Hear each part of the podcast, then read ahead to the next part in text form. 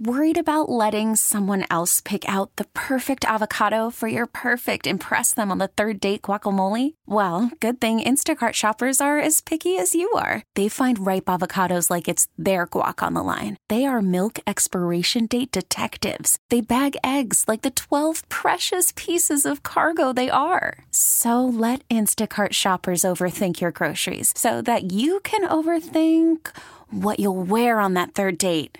Download the Instacart app to get free delivery on your first three orders while supplies last. Minimum $10 per order, additional term supply. So, Andy Mara is with us right now, and uh, you talk about people doing like good things in the community. You've done something that, that I've, I've never heard of before. You bake birthday cakes for the homeless. Fantastic. How did this come to be? So it was over 20 years ago, and I read an article in a magazine about this woman in Texas who started a foundation called the You Are Special Foundation, and she was baking cakes for homeless shelter. And I thought, God, I would love to do that. But at the time, I was teaching full time. I had a toddler, and I just started working on my second master's. So I was like, if I ever have the time, I'm going to do that. Diesel. Yeah, right. and then, like, fast forward two or three years, I was I had my second child. I was taking a leave of absence from teaching, and I literally read an article about the same woman in a different magazine, and thought, well, here's my kick in the seat of the pants. I better get on this. And so um, I contacted her and just kind of said, how do I get started? And I started calling shelters. And it was actually kind of hard to find one. They they thought I was scamming them. Hmm. They'd be like, "Well, how much do you want to charge?" And I said, "No, I just want to bake a cake and give it to you." And they're like, "Yeah, that doesn't sound right. We're going to pass." And Wow.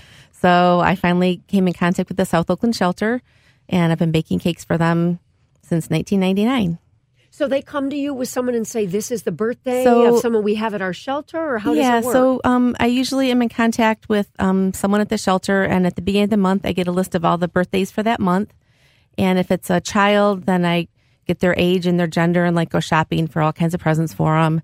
And then everybody gets a cake and a book and a card, and um, I just take it on the day of their birthday. And then if they get people, you know, moving in, they call me with new birthdays. So, how many of these do you think you've done over the last 20 years? Um, over a thousand. Wow. and why do you have a heart for this? Why is it so important for you to do this? You know what? I was just kind of raised to always give back. My family always was volunteering and doing things. We used to call it the escalin and twitch because that was a maiden name, and we used, our hand would like just twitch up whenever somebody needed something.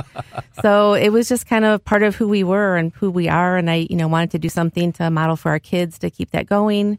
But the book you give them to, isn't it? You are special. I Yeah. mean, you really want people who who are homeless to realize they are loved and they are special. This is a the title of the book. It it matched up with the foundation that the woman in Texas first started, and I knew this book because it's by you know a great author that I love. And when I read the book again, I said this is perfect because it's just about acceptance and um, judging, and it was just a perfect message for homeless people. You know that they're worthwhile and valuable and and loved. And so to me, and even though it's like a children's book.